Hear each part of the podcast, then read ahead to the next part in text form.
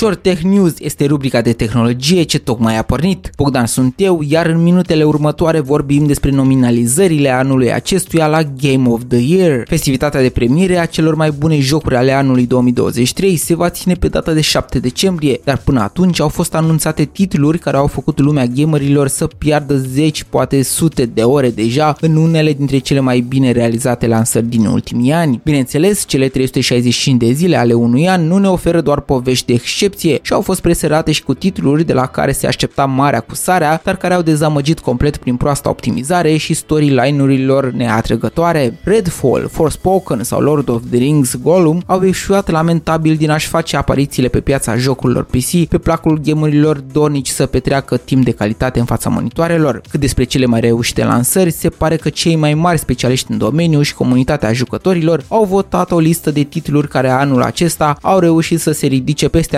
așteptările tuturor, ani din care chiar s-a avut de unde alege. Lista cuprinde jocuri precum Spider-Man 2, care este considerat de mulți unul dintre cele mai bune jocuri cu supereroi din istorie, fiind asemănat cu celebrul Batman Arkham Knight. Remasterizarea celor de la Sony a jocului Resident Evil 4 vine și ea ca o surpriză pe această listă, readucând un clasic al genului cu zombie în prim plan. Super Mario Bros. Wonder a reușit să-și convingă fanii că legendarul personaj cu bască roșie și mustață încă este foarte popular și mai are multe ore de oferit pline de distracție potrivită pentru toate vârstele. The Legend of Zelda Tears of the Kingdom a arătat lumii întregi cum este să creeze o continuare de succes pentru deja prea mult apreciatului Breath of the Wild. Conține practic trei lumi de explorat, cea din subteran, cea terestră, dar și cea din înaltul cerului, alături de un personaj pe care ai libertatea aproape totală să le dezvolți, să-i oferi upgrade-uri și arme după chipul și asemănarea celor care strec ție prin minte. Alan Wake 2 este un alt titlu și nu are mai mult de o lună de la lansare și a băgat groaza în competitorii săi, oferind o poveste a naibii de înfricoșătoare de bună, întuneric, mister, paranormal, horror, acțiune, fir narrativ de o calitate excepțională și o grafică fantastică, sunt toate elementele care caracterizează această lansare și marele pretendent la cel mai important titlu al anului se pare a fi Baldur's Gate 3, un RPG clasic inspirat din universul Dungeons and Dragons, ce a știut să folosească din plin